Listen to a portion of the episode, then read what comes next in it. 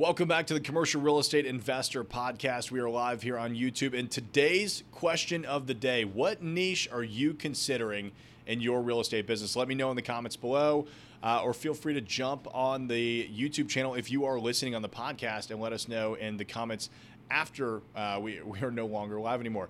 Andy, what's going on, man? How you doing?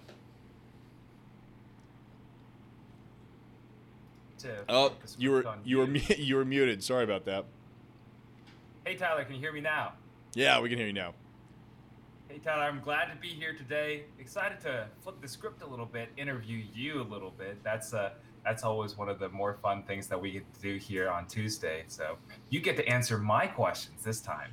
That's right. Yeah, this will this will be fun. I, I always love these because it's it's easy and it's off the cuff and uh, it's always a good conversation. And honestly, these are questions that I get asked by y'all all the time. Um, if you're if you're listening on the podcast um, or if you're watching this YouTube video right now, I do one 15 minute call a week with anybody that wants to reach out and schedule a call with me. Um, so you're welcome to always go on and do that and ask your questions. Again, uh, 15 minutes. Just go to calendly.com slash Tyler Cauble. Um, actually had a call with somebody today talking about requests for proposals and how letters of intent work. So it was a great little call. I love doing that and giving back to you guys. So anytime you'll want to do that, you're more than welcome to. But I get asked questions all the time, and so Andy and I figured it would be good for us to do uh, a little recording so that we could also share those with everybody else that likely have those questions. So today, what are we talking about, Andy? We're going to talk about niching or niching or however you choose to say it, right? The reaches yeah. are in the niches, as they the say. reaches. So, the reaches, exactly. The reaches pieces. So when you're in commercial real estate or any really business, you want to try to pick out a focus.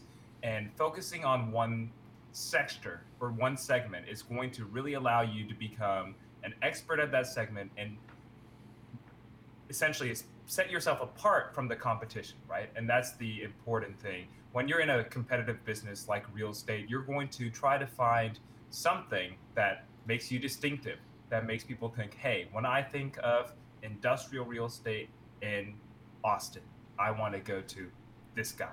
When I think of apartments in Dallas, I want to go to this guy. When I think of East Nashville real estate here in Music City, I want to go to Tyler Cauble, right? So that's the kind of branding that learning to have a niche in real estate can really provide you lots of dividends down the road. That's exactly right. And it makes it so much easier for people to remember you. I actually had a, it's funny the timing, right? Had a coffee meeting today with a buddy of mine from high school who is in insurance. And he he uh, sat down with me. He's like, "Look, I, I just want you to know that I am focused 100% on multifamily insurance. I just want to do insurance for multifamily investors."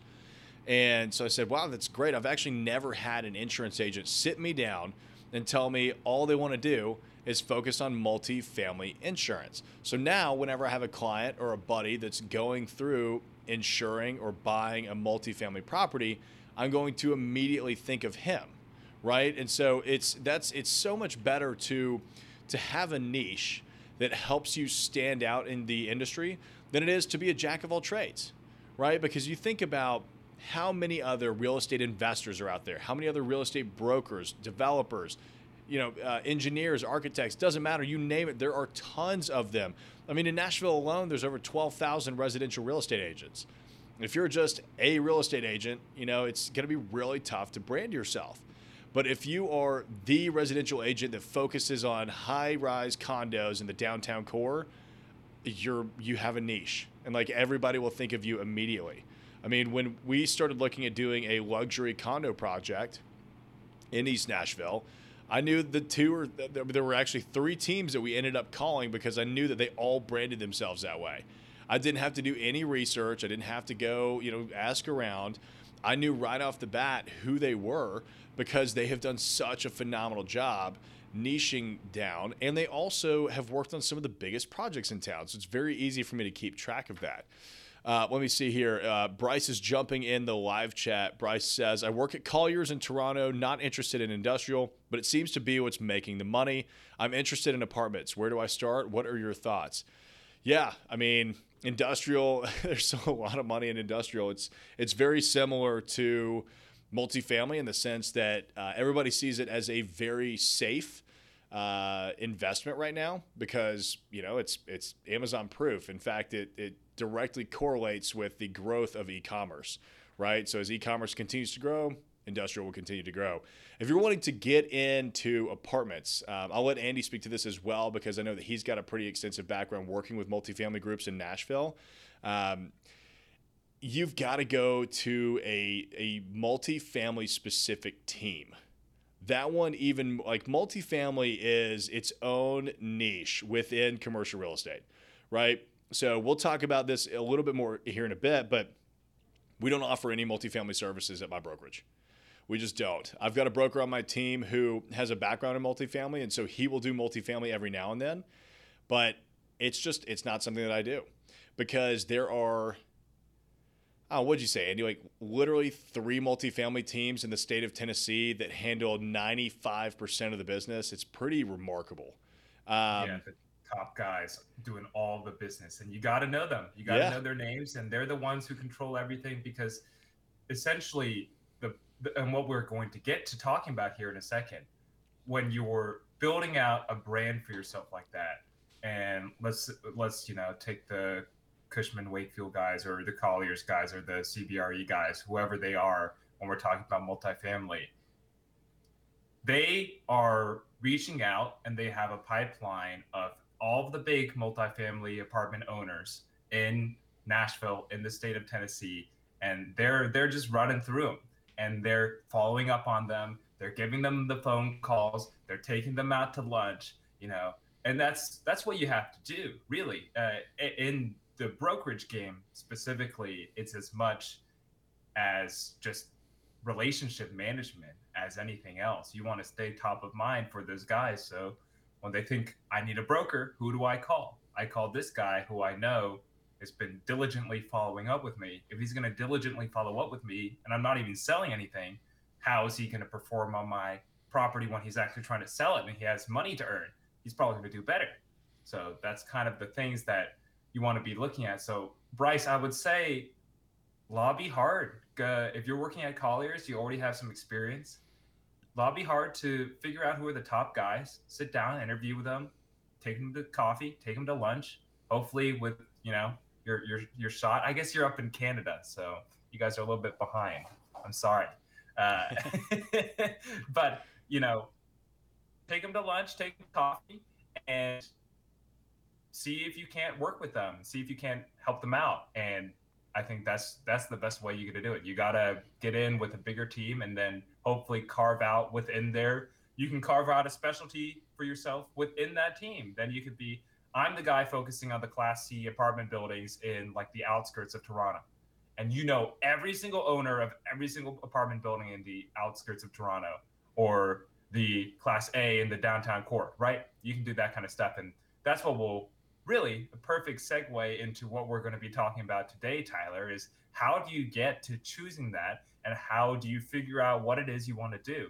So I wanted to take us back a little bit to the start or the earlier parts of your career in brokerage when you obviously didn't necessarily have a niche, a niche, a specialty, right? What were you exactly doing and how did you transition to what you are now? You said, I wanted to focus on a certain location, East Nashville. So, how did you get from not knowing necessarily where you wanted to do, what you wanted to do, to finding that niche that you've landed on? Yeah, absolutely. Bryce, thanks again for that question. I will definitely make sure that like as we go through this uh, this show that I'll kind of answer uh, your question specifically within the context of the questions that Andy is asking because it's it's a very common question.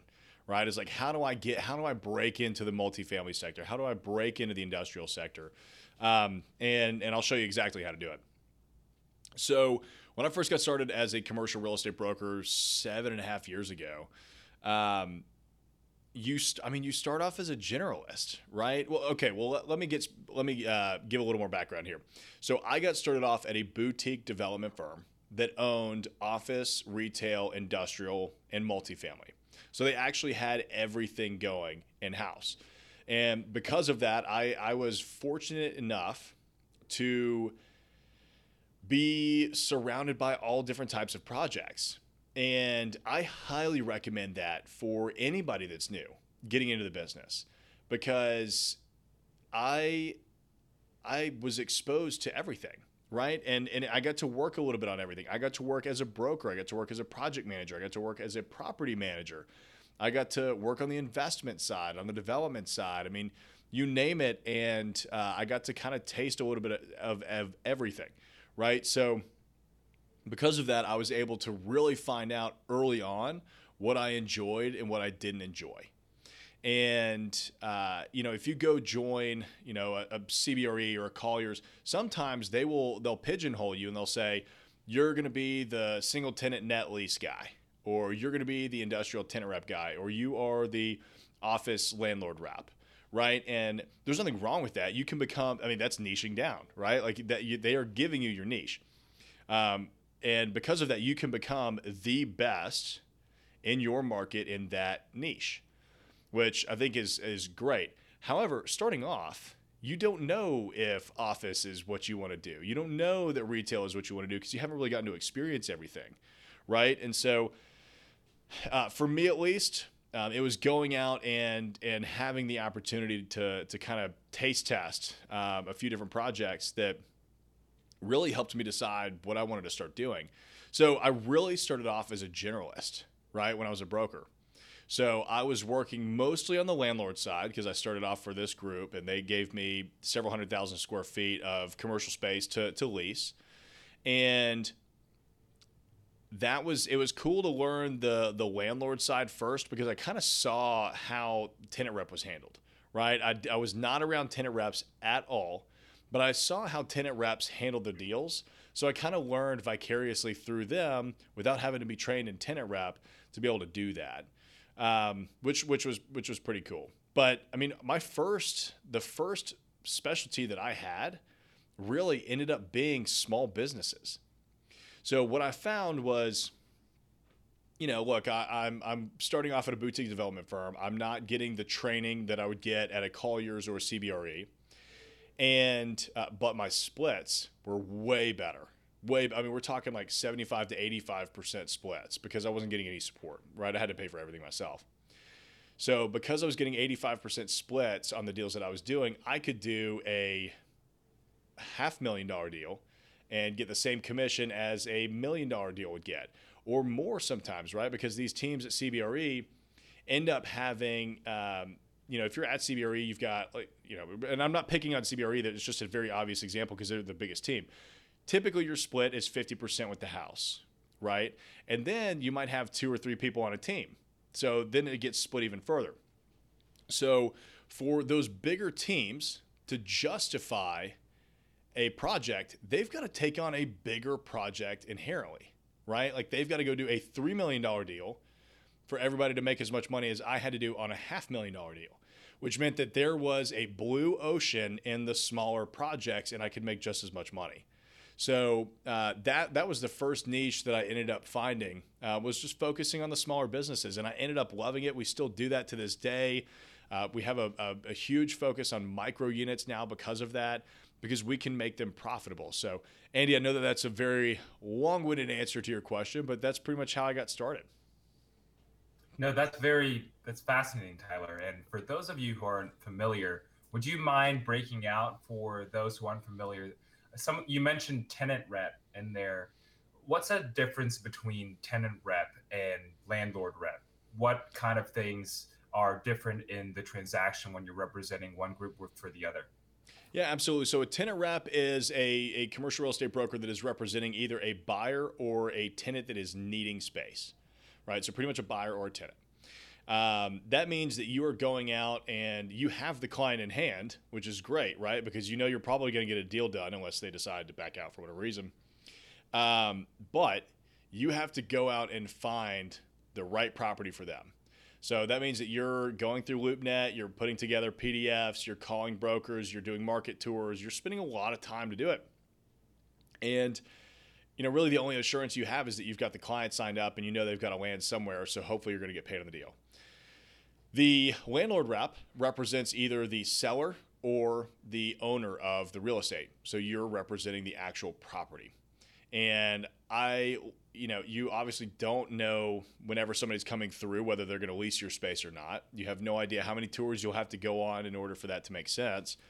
But I can also handle landlord rep deals from the beach, right? I don't have to go out and put together a site tour and spend, you know, 8 hours in one day in a single day with a client going through all these different spaces and then trying to figure out which ones we're going to put letters of intent on. Um, so they're they're very they're very different, but that's that's kind of the difference between a landlord rep and a, a tenant rep. Tyler, would you say what's easier to get started in doing those? Like I I have an answer, and I'm sure your answer is the same, but I would yeah. want to hear from you what you think. Hands down, the easier way to get started is in tenant rep because uh, it's it's a little more of a complicated process, but it's so easy to go find a small business that needs space. They are everywhere, and they also are typically unrepresented because again, like I was saying earlier, these bigger brokerage teams they cannot justify bringing on somebody that needs to sign a two hundred thousand dollar lease, right? But if you're if you're small and agile enough you can you can go make you know six or eight thousand dollars off of that one project which starting off as a broker is a it's a pretty good lick right? So uh, tenant rep is definitely the easiest um, starting out i would think.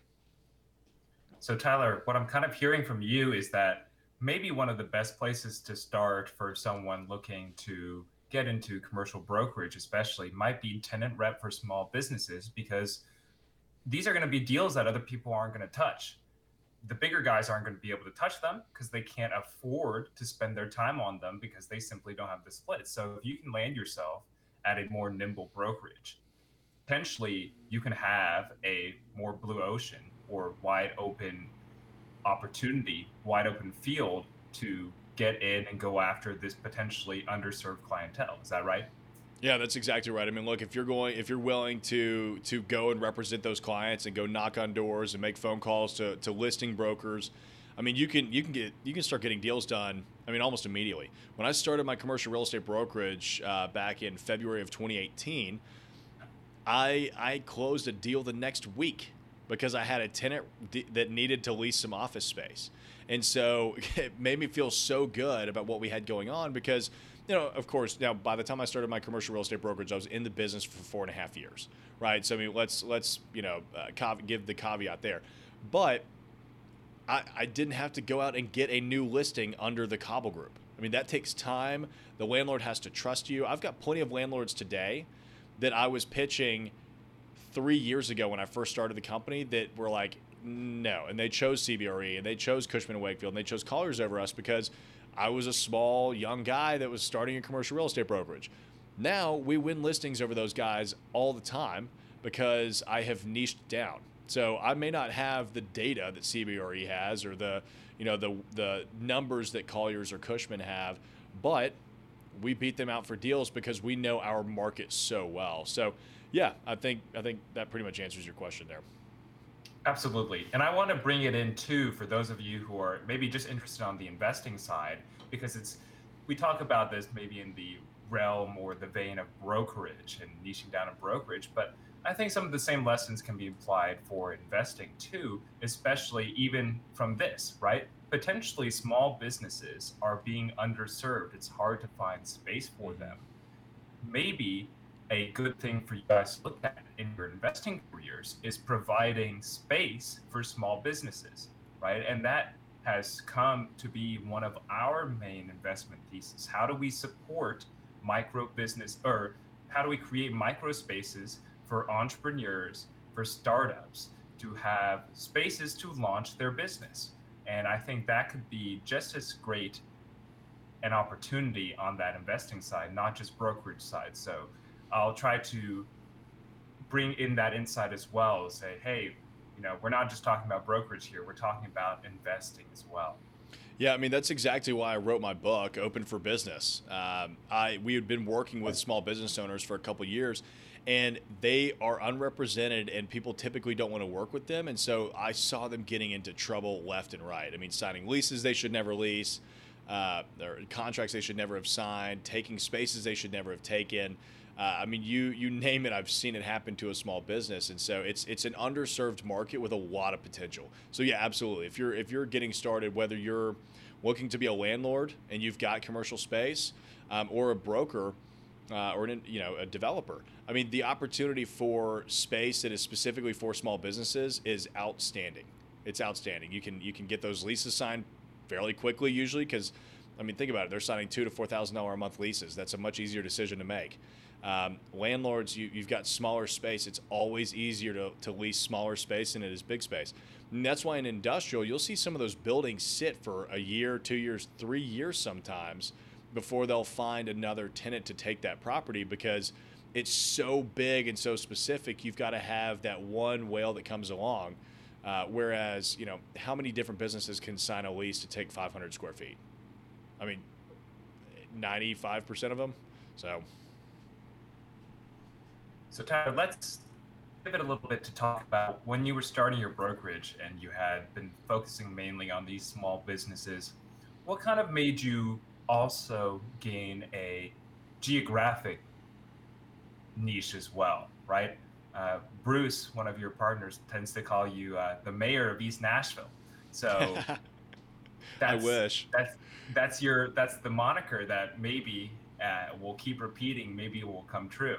So, Mr. Mayor of East Nashville, how did you become such honorary mayor? Why did you choose that location as a launch point for that designation for you as I really want to be known as the guy who takes care of East Nashville commercial real estate. And maybe before even we get into that, let's explain kind of a little bit about what East Nashville is as well as a neighborhood and give give our listeners some color to that as well. Yeah, so East Nashville is just on the other side of the river um, from downtown. It's actually, you know what? Let's let's just go ahead and show you guys where it is. Um, so it is. Uh, oh, that's funny. Look at that. Hey, six point eight. See, there you go. That is good. When somebody types in East Nashville, I am on the first page. Right there, neighborhood, the neighborhood guide to East Nashville. Um, actually, let's just click on that. Give myself some SEO. So East Nashville is this sector of Nashville right here. So this is downtown. Actually, on the other side of the river, it's it's obviously not showing here. Um, let me see. Okay, this is probably a better map. So you can see downtown is right here. Here's the river, and then here's East Nashville. So it's this historic neighborhood just on the other side of downtown that has been undergoing a revitalization for the last 20 years. Uh, but it hasn't been moving really fast, right? It's been slowly, steadily growing until the last five to seven years, I'd say, really, really took off. Um, I grew up on the south side of Nashville, and so I never really got to experience East Nashville. It wasn't really a place that um, that you went growing up. I mean, the closest I ever got was the Titan Stadium, which is right here. So we'd get off the interstate and go to the Titan Stadium. That was about it. But East Nashville actually used to be the wealthiest side of town uh, back in the early 1900s before this massive fire. So um, I ended up um, joining a, a BNI group of all things right? This is funny because my office was over off of West End, which is basically Midtown, so on the opposite side of downtown from East Nashville joined a BNI group, and in that group, uh, there was a title agent, Brandon Miller, who is still a great buddy of mine to this day. I just went to his birthday party the other day, actually. Um, he owns Wagon Wheel Title, and they were based in East Nashville. And so I wanted to get to know him really well because I don't know if you guys know this, network with your title agents. They, I mean, they are the underworld of real estate. They know everything, they know everybody. Uh, they are great people to get in with. And so we were, I was uh, hanging out with him, and he said, "Hey, come over to East Nashville. Let's go grab drinks at this place called Crying Wolf." I was like, "Cool, man. I've never been to East Nashville. Like, let's check it out." And this was probably three, four years ago. Maybe, man, it might be four or five years ago now. And uh, grabbed drinks at Crying Wolf and just immediately fell in love with with everything about it. I mean, it's just such a cool part of town. It has character. You know, a, a lot of people feel like Nashville has lost some of its character in certain neighborhoods. So. Um, you know, ended up falling in love with it because of that. And so that's why I decided to niche down into a geographic location. I noticed that since it was a smaller part of town, uh, well, I mean, it's actually geographically, it's very big, but there's not a lot of development that has happened in the last 30 to 40 years in terms of massive commercial projects. So it's not like there's a 50,000 square foot tower over there that, that, you know somebody could go be go lease. It's a lot of you know single, two, three story buildings, and because of that, you've got a lot of just it's tough. It's it's there's smaller projects to work on. So I realized that almost nobody was doing business on that side of town. There were a handful, and Chad Grout was the original East Nashville broker. Um, he owns a commercial real estate brokerage in East in, uh, in Nashville. He's he's down in uh, Williamson County now for the most part, um, called Urban Grout. But he was the he was the one with the original vision for East Nashville. So he moved over there and started selling a bunch of projects. Um, but outside of Chad, there nobody else was really doing anything in the neighborhood. And so I saw, I had read this book, which I highly recommend you guys read. Uh, it's called Blue Ocean. I mean, it's it's a whole book on this entire topic, and it is phenomenal. I, I think I listened to it on Audible because I don't like reading, um, but it's it's an incredible book. Um, it talks about how you know the the red ocean is where there's blood in the water. Everybody's fighting over uh, you know the carcasses that are there right? And so to me, that was downtown West End, Green Hills. I mean, everything south of Nashville. Everybody was fighting over all of that. And I knew that, you know, knowing my advantages and my disadvantages, I wasn't going to be able to compete with all these guys that had been in the business for 15 years and that had specialized specifically in office towers in that that, you know, sector or retail in that sector, whatever it was. So uh, I decided to find my blue ocean. And I've found many I mean, you, you won't ever just have one niche. I mean, we'll talk about all the different niches that I have uh, throughout this show, but East Nashville was in it was a perfect geographic niche. There were not uh, at the time that I decided to become the East Nashville commercial real estate broker. There were not very many people, uh, if any, that I could find actually that had specialized in a niche uh, geographically like that.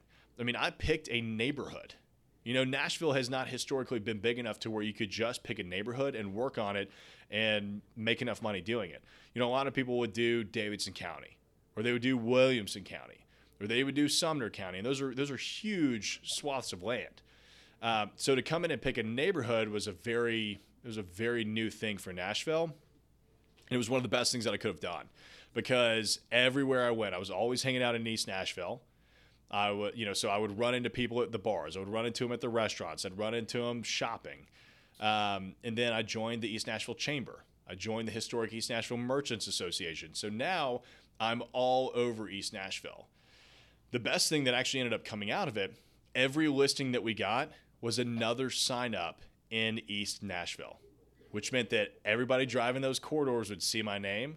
And then a few buildings down, they would see my name again. And then a few buildings down, they would see my name again. And I would get text messages all the time like, oh my gosh, you are all over this neighborhood. And I was like, yeah, that worked. It's perfect. It's working. And so it made me look like I was a much bigger, more established commercial real estate brokerage than I really was at the time. So I mean, it was it was massive. So what I'm hearing from you, Tyler, is that just like you found an underserved community in small business owners as you were working on that aspect of your niche.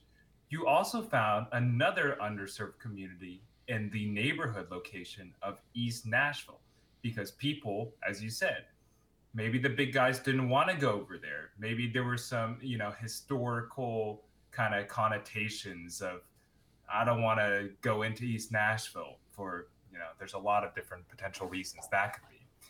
And you know, you said, "Hey, I'm willing to go out there and serve these people who are not currently being served. And for that, you know, you were rewarded. So I think the lesson, the big takeaway is there are, whichever city you're in, there are groups, there's probably even locations like East Nashville and Nashville was that aren't being served to the best of their ability, that are being kind of forgotten about. Can you go in there and be the expert of that location, right? And that's exactly what you did, Tyler. Yeah, I mean, I think uh, it, it's uh, you know, there's so many different ways that you can choose a niche, right? You can be the office guy, you can be the retail guy, you can be the development guy, you can be the land guy. um, or girl.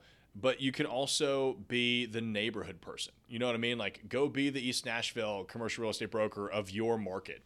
Um, you know, there's there's so many different. You can be just the corporate guy. You can be just the small business guy. There's any number of ways. I mean, I know a group that all they do is dental brokerage. All they do is represent dentists which is a great niche, right? Because then all of their prospecting is concentrated on one target group. They get to send all of their letters, all of their marketing, all of their ad dollars and spend. Everything is on dentists. And you know, it's it's very easy to go sponsor a a lunch where, you know, a dentist lunch or luncheon or whatever. Um, sponsor the classes that they're taking, you know, when they're going through uh, the dental programs. I mean, there's any number of things that, like, once you start really narrowing in, it's kind of that inch inch wide and a mile deep. It's the the sniper approach as opposed to the shotgun. You become much more precise, and it's much easier to target that audience than it is to just like stand on your rooftop and yell at everybody that you do commercial real estate, right? Because nobody's going to remember that. Everybody knows somebody that does real estate. Everybody knows somebody that does real estate not everybody knows somebody that does only commercial real estate or does only commercial real estate in East Nashville or does only commercial real estate with small businesses in East Nashville. You know, I mean, there's so many different ways you can take that. Absolutely, Tyler. And I want to highlight for those of you who aren't familiar, it's a pretty common practice actually to niche down geographically in residential commercial real estate because you can really go in and dominate a neighborhood you know, we have Fridrich and Clark who dominate a lot of the higher end neighborhoods in in in Nashville and Williamson County. We, you know, someone who comes to mind is who built his name, his original brand around a neighborhood was Mark Deutschmann, yeah. who founded Village Real Estate, which is founded around Hillsboro Village. That's how he got started. He was just selling everything within a mile of Hillsboro Village, which is a yeah, little. His book, his book is called One Mile Radius, so uh, y'all y'all should buy that too. I mean, he talks about the importance of community and and working within that one mile radius because again, everyone knew him. He was the guy. Exactly.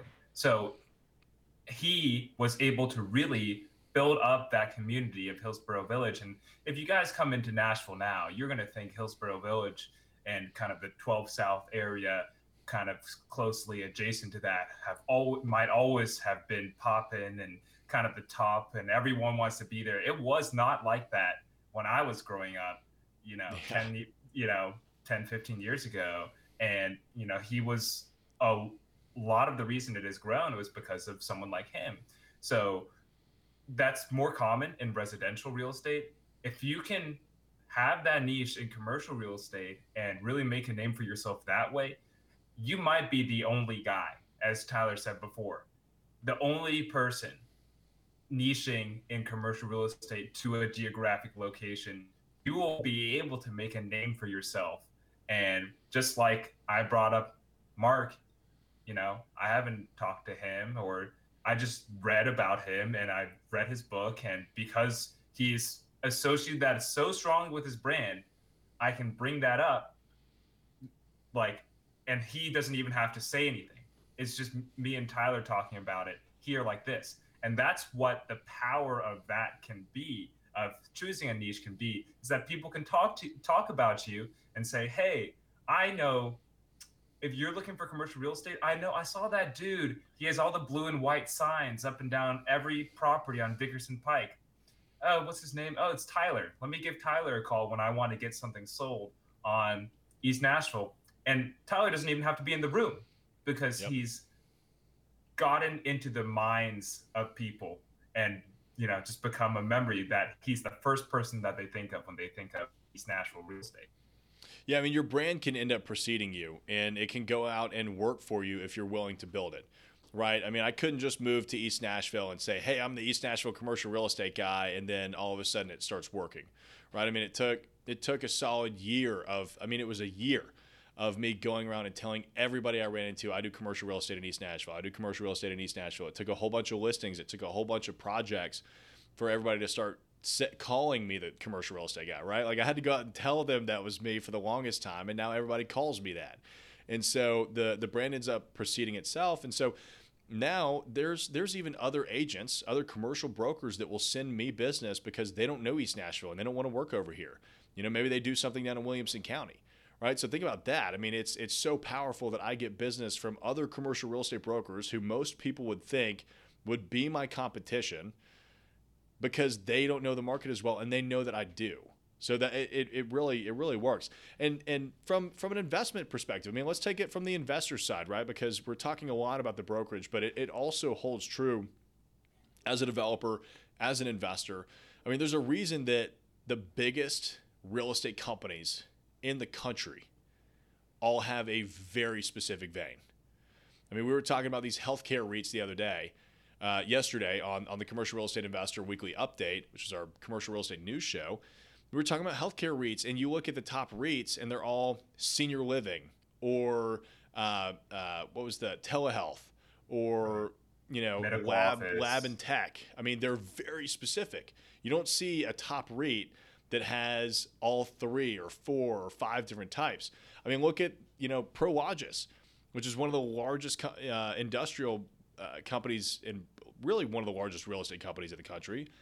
They're massive, and all they do is industrial. They don't look at office. They don't look at uh, hotels. So I mean, whenever we have an industrial site, Prologis is the first one that we call because one, we know exactly what they do, but two, we know that they're they know what they're doing.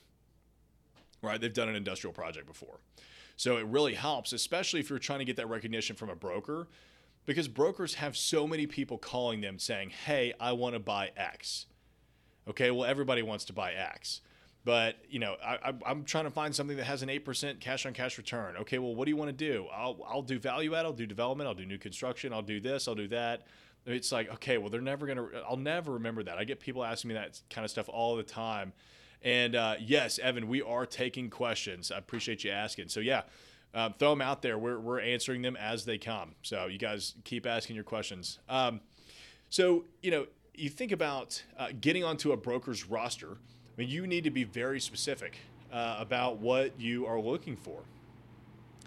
Um, you know, there's a lot of guys in the multifamily world that uh, they'll say, "Hey, you know, we want um, 100 to 150 units within five miles of a university uh, that was built after 1970." Uh, that's pretty damn specific, right? I mean, they get even more specific than that sometimes. But you think about that when that broker has something that comes across their desk, it's like, okay, this is but this is in that criteria. Tyler's the guy to call, or whoever, because I mean that's that's obviously not my criteria. But um, it really works well for the investor side because I get asked all the time by you know especially newcomer investors to commercial real estate, how do I get in with the brokers? Because getting in with the brokers, it's not as easy to find off-market deals on your own in commercial as it is in residential right? Like you could send a lot of letters and they'll go directly to the homeowner if you're if you're wholesaling residential or do, you're, or whatever you're doing there. Commercial is a much more complex process.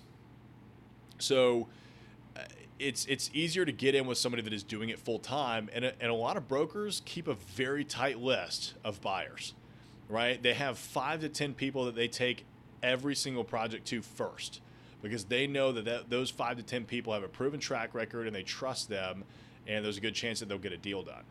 So uh, yeah, I mean that's that's one way to look at it from the investment side as well.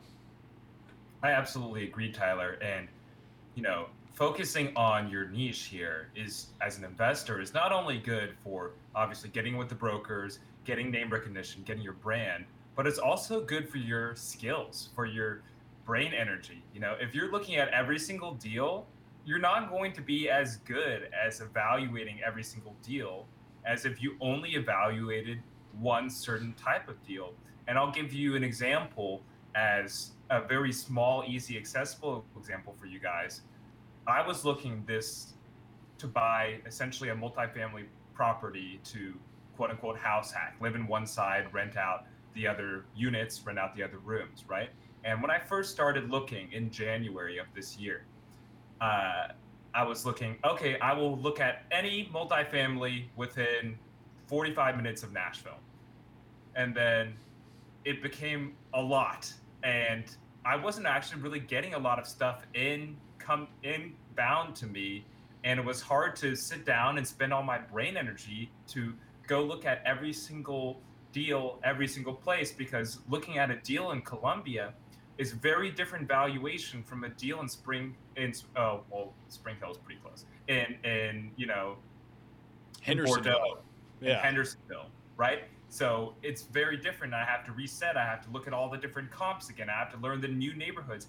It was too much. So then I said, okay, and as I've been working for Tyler, I said I need to be within actually a 15 minutes drive of my office because I live in Franklin currently. I have to go up 45 minutes to the office. It would be better if I lived closer. It would be, you know, I could be more productive and not waste time driving up and down. So that's, you can come up with any reason, right, to niche down, but it will help you. And so then I could look only in a few areas in East Nashville and Madison, and my bandwidth became easier. I became to began to analyze those deals quicker.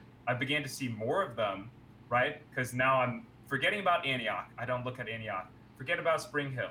Forget about Hendersonville. I'm only looking in like Madison, East Nashville, and like the West Trinity Lane area. So I'm able to really nail down exactly what I want, evaluate those deals quickly, and I ended up, uh, after a long time of getting nothing, ended up actually getting two accepted offers on two properties on the same day. And that's because I decided to focus in on one thing that I could be good enough, good enough, evaluate those deals quick enough that I could and have the people who I was calling around and say, hey, these are the types of deals that I want. They brought it to me. And then I said, here we are. I, I wasn't able to find anything. All of a sudden, I found two, literally two signed contracts on the same day.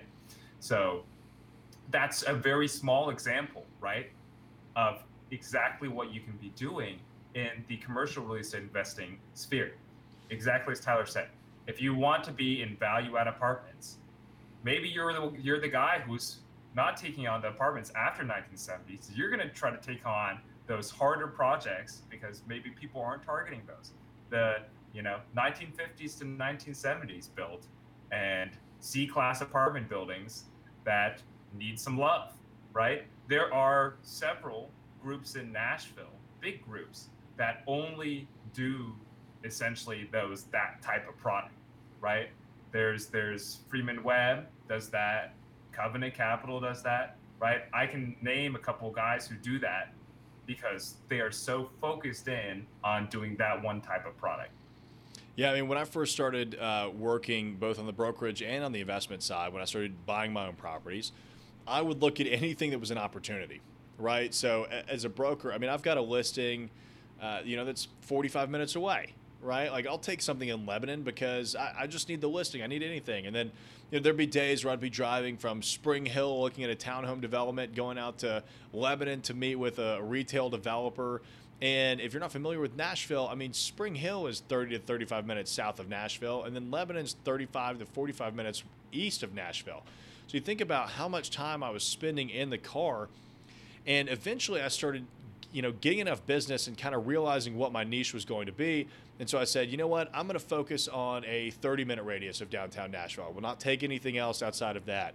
And then it eventually got to, I mean, I won't do anything without out uh, that's further than a 15 minute radius of my office. Now, Chattanooga is a is a it's a different beast, right? I mean, that's we're we're expanding into that market. But in Nashville, I will not invest outside of a 15 minute radius of my office. Uh, we actually had a building that was barely outside of that. And after I decided, you know, 15 minute radius, that's it, we sold the building because I this to me is a lifestyle business. I don't want to be spending all day in the car. When I, when all of my meetings are in East Nashville, all of my properties are in East Nashville, it is so easy for me to drive past every single one of my properties every day to check in and see how things are going, and it takes me five minutes to get there. And to me, there, there's just there's nothing better than that. Um, Evan's jumping in with this question. I'm 23, flipped three properties, and have about $200,000 cash. That's awesome, Evan. well done. Um, I'm looking to buy a commercial property within the next year or so. With the way things are going with commercial, where should I put my focus?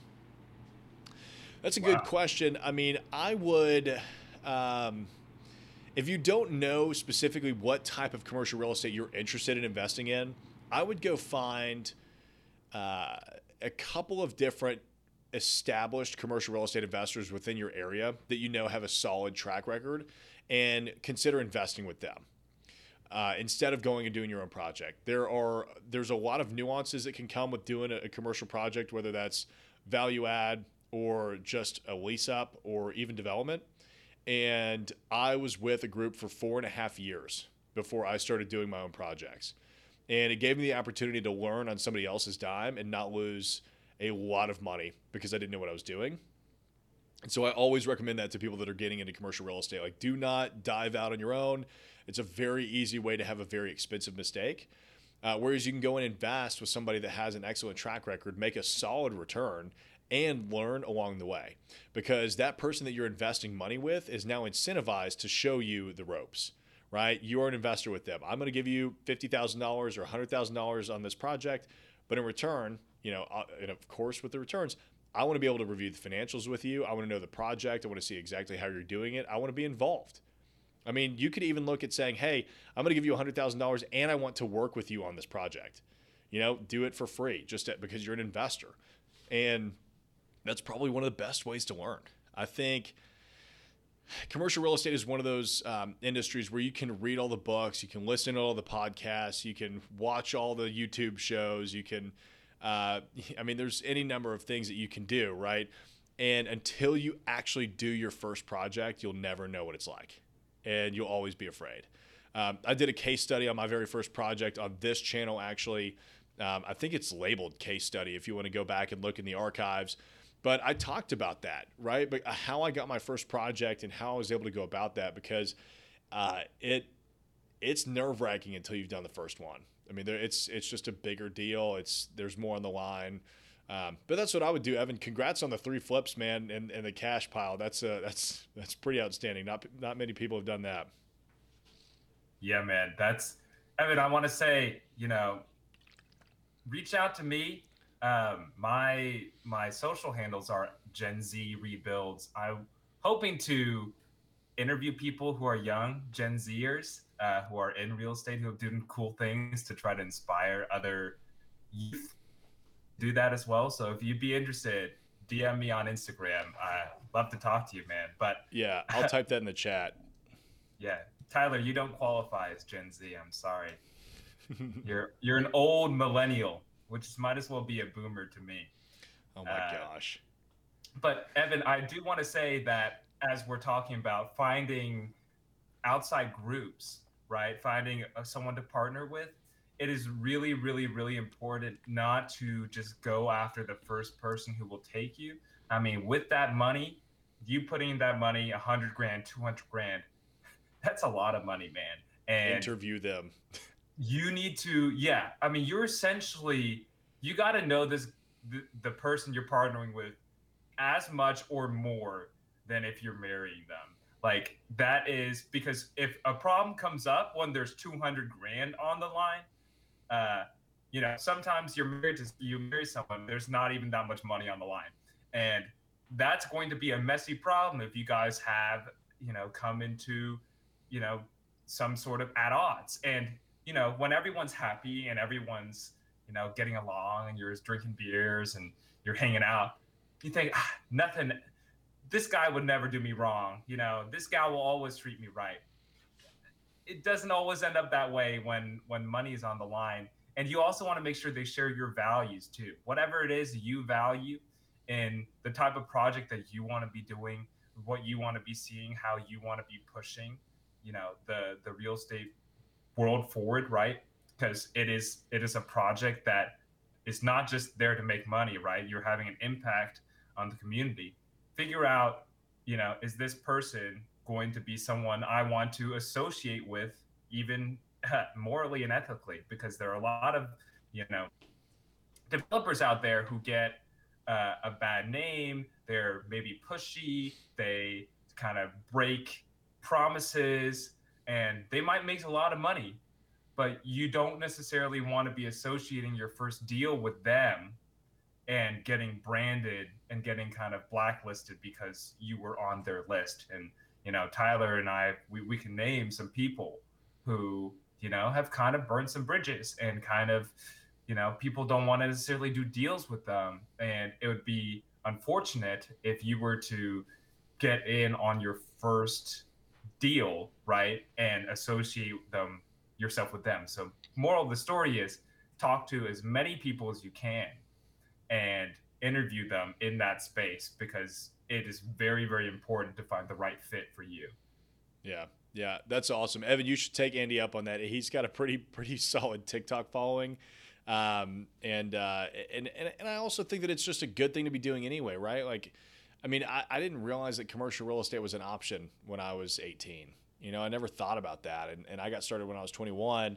I mean, I get I get asked by people who are like 15 and 16 now how to get started in, in commercial real estate. I think that's so cool that that people now have an interest in it. So uh, that's that's great. Y'all keep the questions coming. This is exactly why we do this show live. I love talking to you guys and answering your questions on commercial real estate. So feel free to jump in that chat box um, and keep that coming.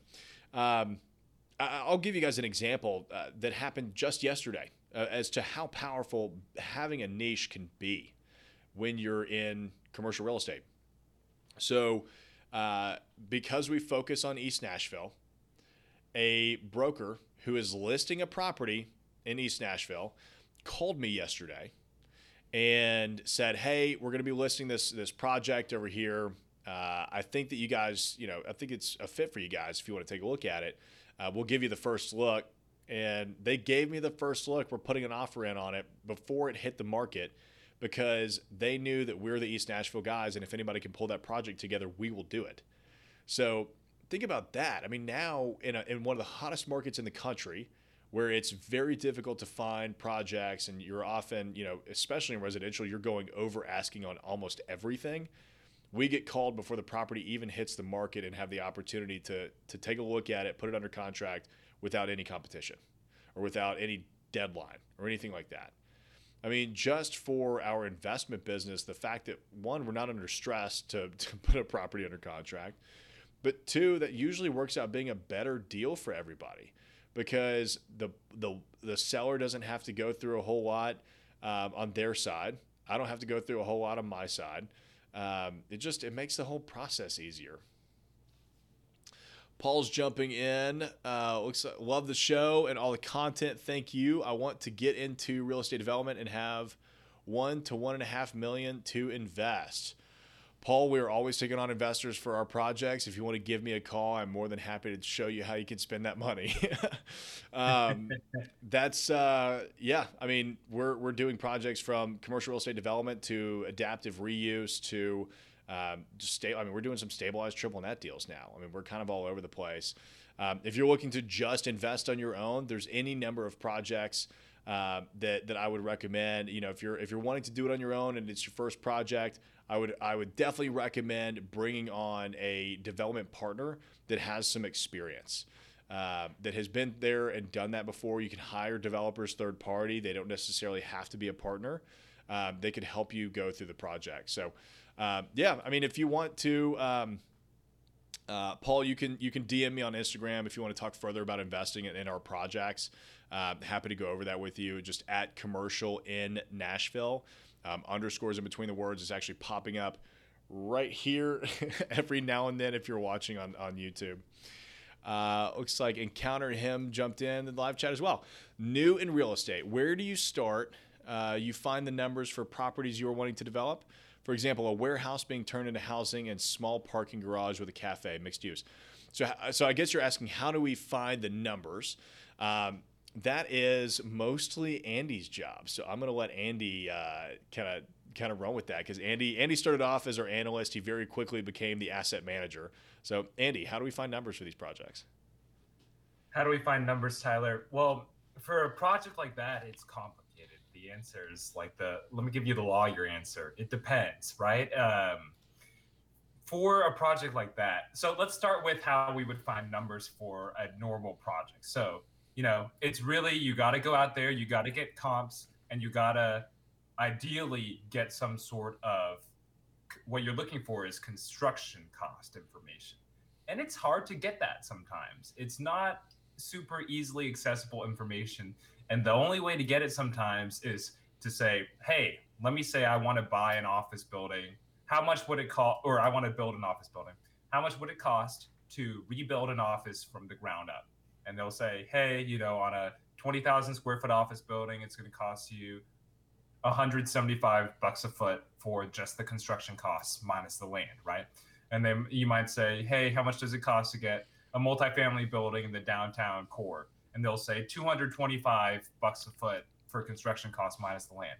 So that's kind of where you sometimes have to get to. You have to just get to the construction companies and say what is going on um, because that's it's difficult. It is difficult to know, and those guys kind of have a handle of the pricing.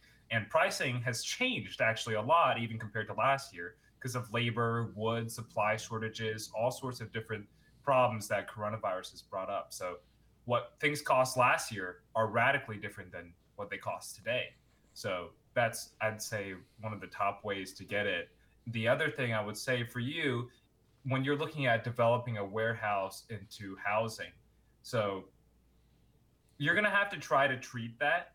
I would say. So how I would go out and look at that deal. Let's say I have a warehouse. It has fifty thousand square feet.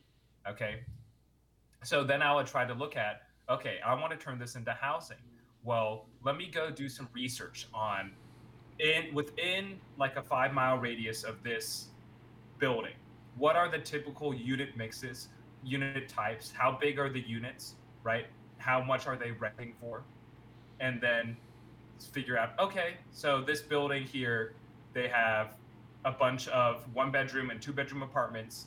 The one bedroom apartments are 750 square feet. The two bedroom apartments are 1100 square feet. So maybe that's the type of product that I want to target and say, hey, I want to try to make sure that my rents are in line with what these other people are doing, right? You got to look at what the market is currently attracting, and that can help you determine what kind of stuff you can put in there. Then you say, okay, how many units can I fit in now? I have what what did I say? A 20,000 square foot building, and I have a 700 square foot unit. 20,000 divided by 700, whatever that is, and however many units I can fit in. And then let's say you take off 20% of the building space for hallways and HVAC units and all that kind of stuff, common space. Then you can figure out this is how many units fit into this building, right? And you've looked around and you figure out this is how much I can rent each unit for. You've called a couple construction guys and say, hey, how how much on a really really broad based level do you think it would cost to renovate an old warehouse into new apartment units? And they'll say, ah, I have no idea. I'd have to go out and look there to tell you. I don't want to tell you. And so you said, okay, but just come on, give me a break here. Like on a high level, very, very high level, if you were even building it ground up, what would it cost? And then you can, if they say 150 bucks to build it ground up, maybe you can discount that a few bucks a foot because you have some structure. You have 100, maybe you say it's 120 bucks a foot. And so these are the types of things that you would go in and kind of do for your analysis that I do when I'm looking at a project like that. And that's exactly pretty much how I underwrote the building that we're doing in Chattanooga, mm-hmm. right? We have some baseline construction pricing that kind of very general ideas, right? And then we figured out based on circulation and square footage of the floor plates and looking at all the buildings that are around me, right? Because I have to come up with the vision on my own. And we have for for and when I say I, like our team, right? we have to come up with a vision on our own because we don't have necessarily all the units built out. So we have to think, oh, this floor can fit six units, this floor can fit four, this floor should just to be office space. And looking at all those different things and figuring out what people are renting for and all the numbers are, it, it is a it is a really it's a difficult job. It's it's not easy, uh, and this is why these projects take a long time because you have to get good at it. And that's why again, we're talking about promoting niching down because if you're focused on only one thing, you won't have to go back and call construction guys for the cost every single time. You won't have to go look up and research the rents in a certain neighborhood. You will know that off the top of your head. And that will allow you to go through and do those numbers and look at more deals much quicker. Yeah, it makes a big difference when you're able to do that. I mean, when we look at projects too, we know what we spent on construction in the last project and the project before that, right? So we get we get this historical data that allows us to guesstimate what we think it's going to be to a point where we feel comfortable putting it under contract, and then we'll go to the contractors and have them walk through and get us an actual bid. Um, sometimes we'll do that before. It just depends on how tight the market is. Uh, but yeah, I mean, you've got to you got to bring the professionals in. As far as numbers go on leasing or property management or something like that, we just call. I mean, obviously, I've got a leasing and a property management team, so we handle all of that in house. Again, we have all the data, so we kind of have an unfair advantage when it comes to uh, to to buying these pro- projects and properties. But uh, if you don't have that, I mean, call the local leasing teams and call the local property management company because um, they will have all of that data and they're going to want the job, right? So they'll be they'll be happy to share. Encounter him jumping in and saying, uh, "Good points, thanks, absolutely, anytime." Appreciate the question. Uh, let's see here. Ahmed is is saying, "Love the info. Really been super helpful. Glad glad you're finding it helpful, man. We we really appreciate that. We're having a lot of fun doing it." Uh, do you have any recommendations for a sample low income housing pro forma? I'd like to see the feasibility of a development, but don't know where to start. That's a great question, and I'm, I'm going to defer to Andy again because he yeah. actually has underwritten um, low income housing before. Um, I mean, we we haven't done that at our company because that is another niche within multifamily. Like if you're going to do low income housing, you're going to do affordable housing, and you're go through, going to go through tax credits and stuff like that. I mean, it's a totally different style of, of investing. But Andy, talk talk about low income housing and underwriting those projects. Um, great thing that you're looking into. I mean, this is what I wanted to do actually with my career. When I first started talking to Tyler, I remember uh, I was I went into his office at the time and I told him I want to work with affordable housing guys in Nashville. And he's like, "Well, there's only a few people who are doing that, and so you should go talk to this this this people." And talking about a niche, that was kind of my niche and how I was pitching myself to people originally. And you know what I like about what we're doing now with Tyler is that I'm kind of scratching that itch a little bit because in our micro units, I'm helping do affordable without having to wade into the tax credit stuff. And so the reason why it's so difficult to get affordable housing built is because there's not enough money for it from the government. It's that's the reason. And the only way a lot of these projects work is through something called the Low Income Housing Tax Credit, also known as LIHTC. LIHTC is how they know it in the biz, this the the jargon, the slang, right? It's LIHTC deals, and these are very competitive processes to get allocated this LIHTC funding. So Ahmed, if you wanted to do a LIHTC deal, uh, pretty much on your own, you couldn't. I'm not saying that to dissuade you, but it's because it goes through the state government and you have to submit a very long, lengthy application because the state government only gets a certain amount of funding from the federal government to hand out in these LIHTC deals. And then you have to usually have a proven track record. They're not going to give it to someone who's never done it before. And that's, you know, unfortunate and helps, it prevents a lot of people from getting started but that's the way it is. So you would have to go find someone in your market who is doing these LIHTC deals and partner up with them. That's what you would want to do. And otherwise, underwriting a LIHTC deal is, at the end of the day, not too different from underwriting a typical multifamily deal, right? If you can underwrite a typical multifamily deal, you just have lower rents, but your cost of capital is also lower, right? So those things kind of cancel out because on a LIHTC deal, you are typically how it works is that a certain amount of your units have to be at 80% of area median income, which is something that you can look up online.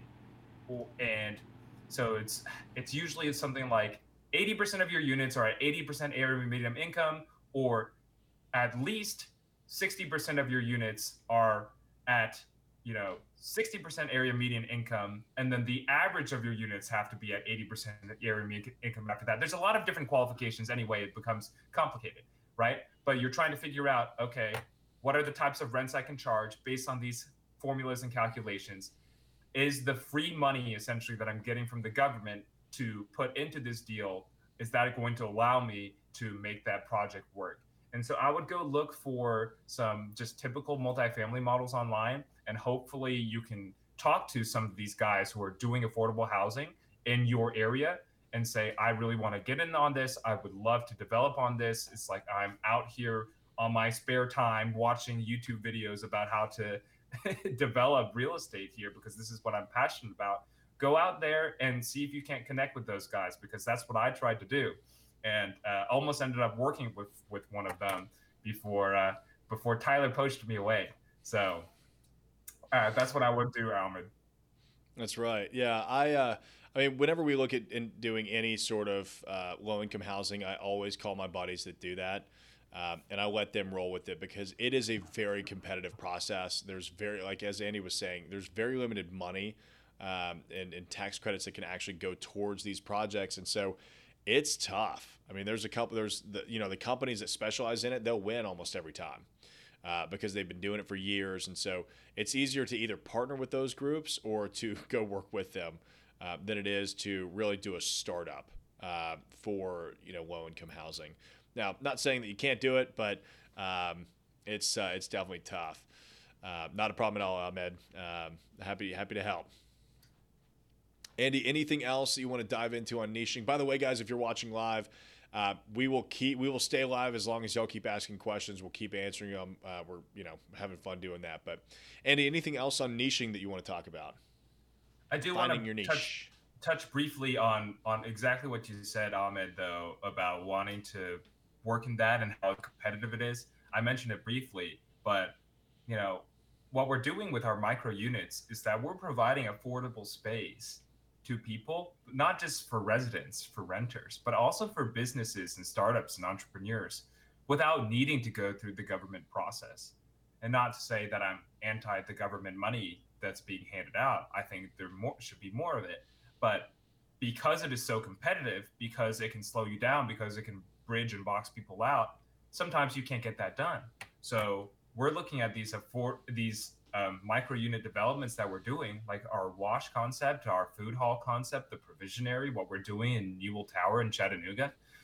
You know, we can provide very affordable spaces for people to live, work, you know, start a business, and not have to worry about that kind of stuff. So that is a, a, a great niche that we have found kind of tying back in everything that we've talked about underserved populations and underserved communities and we're doing a kind of a little bit of outside the box thinking of how do we make sure the space is well amenitized and we're making good use of our space and also creating shared spaces for other people that when people are coming in you know it's yeah the space is a little bit smaller but it's just as functional as a bigger space and we're allowing you to get started get it started as a restaurant get started as a startup tech firm startup law firm whatever it is and that's something you know very cool that i think that you know a lot of other people could get into as well Yeah, that's exactly right. I mean, it's a great niche, right? I mean, there's that in between space that isn't really served because the big guys don't really want to take the time to develop space for the small guys. And that leaves a bunch of opportunity, right? So think about it. If you're starting a business, you're either working from home or from a coffee shop to start out with, right? And then once you start making money, you'll probably move into a co working space. But you can't really stay in co-working space forever. But what if you want to kind of stay a smaller firm but you need a little more of a professional presence right? It's you can't really get that out of a co-working space. You're going to have to get your own space. Well most office spaces are 1000 2000 square feet starting right? So you know by providing 150 square foot private offices we're actually you know, serving this market need, and, and we created a niche for ourselves. Um, and it does very well. And by having these micro units, by having these units naturally smaller, we can charge higher prices per square foot, which is great for us. Overall, it costs them less, right? Because if you're if you're renting, I mean, we're talking about doing some 400 square foot apartment units at three dollars a foot.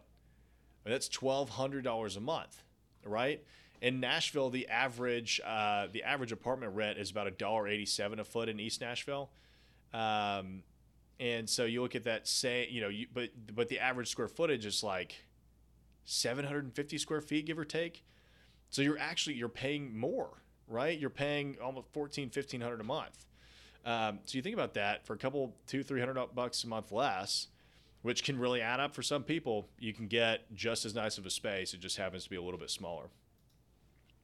Paul said, uh, new business owners need the least amount of overhead as possible to prove their concept. That's absolutely right.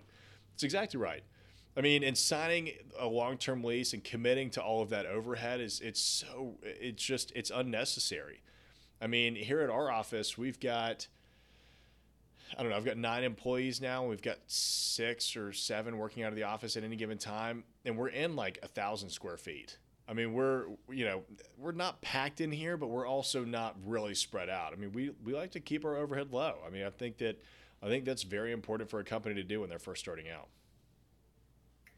Tyler likes to talk about how there's not only an affordability crisis in housing, which you know I'm passionate about. I think a lot of people here are probably passionate about in the chat, but there's an affordability crisis in the office and retail space as well for those startup businesses. It is hard for them to get started, and just like there's this concept of missing middle housing, where you have things that are in between the single family home and the giant multi-story apartment building. You have the triplexes and duplexes of the world, right? Townhomes of the world.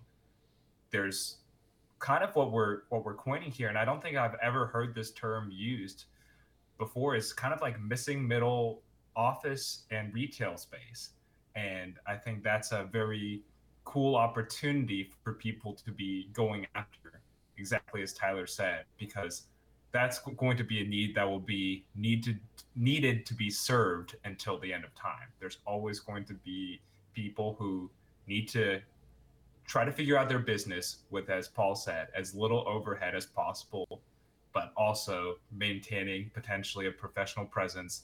And it's going to be a great opportunity, I think, going forward here, especially as we talk about in our um, commercial real estate investor weekly live show every Monday. We talk about what the future of real estate is going to look like. And we had a very good article, maybe a month, a month and a half ago now, talking about how the future of office leasing, especially, is going to be focused on flexibility. The office space is going to no longer, they're not going to survive if every time you have to go in and sign a 10 year commitment, right? Businesses don't want to do that. The world changes way too fast to sign a 10 year commitment to a giant office lease or a 15 year commitment. Um, especially like these tech startups, you know, a Square or a Google or Microsoft might say, let's have half our workforce work from home. But uh, I'm sorry, I think Square and Twitter are doing that but then you have Google saying, I actually want everybody to come in. And you know, there's a lot of flexibility there. So the point being said is that business owners are going to need to provide flexibility for their tenants. And so that's going to come in more flexible lease terms, right? More flexible actual spaces for them to rent and all of the above. And so that's kind of where this is where the future of real estate is going. That's exactly it. Encounter him is saying, You guys totally need a partnership here in San Diego. I've had the same vision uh, to do something similar, connecting with small business startups and creating space they can be sent to start. Uh, hey, I mean, we're always open to expanding into other markets. Our, our, if you if you haven't seen our wash concept, the wash that we're doing, uh, it is actually a uh, car wash conversion into micro restaurants. We're talking to a you know handful of groups about actually doing that in other states um, and partnering with them on it. So, you know, if you've got a project and you'd like to pick our brains on it, I mean, we're, we're happy to partner on it. We're happy to consult on it. Uh, we're ha- I'm happy to just give you 15 minutes of my time um, if, if you need it because we, we just I love doing this. It's a lot of fun. Absolutely. Um, Andy, well, we covered just about everything about niching down in commercial real estate. I hope you guys really enjoyed that um, and not only see how you can go about doing it, but really understand the power. I mean, that has it's brought us to where we are today. It's how honestly how we get a lot of our deal flow is because we decided to niche down. Um, so if y'all are uh, interested in any underwriting, we've started a new live Wednesdays at 5:30 p.m. Central Standard. So we will be going live tomorrow at 5:30 p.m. Andy and I. Uh, to underwrite an investment opportunity. So, we're going to show you guys how we do that and go through that process uh, so that y'all can understand too. I mean, one, how to underwrite, but also these are active deals. So, if you're looking to invest in projects, these deals are available and on the market, um, and we're happy to talk about that. So. Uh, hopefully, we will see you guys there tomorrow. Keep uh, joining us every Tuesday at 5:30 p.m. Central Standard, and we will see you next week.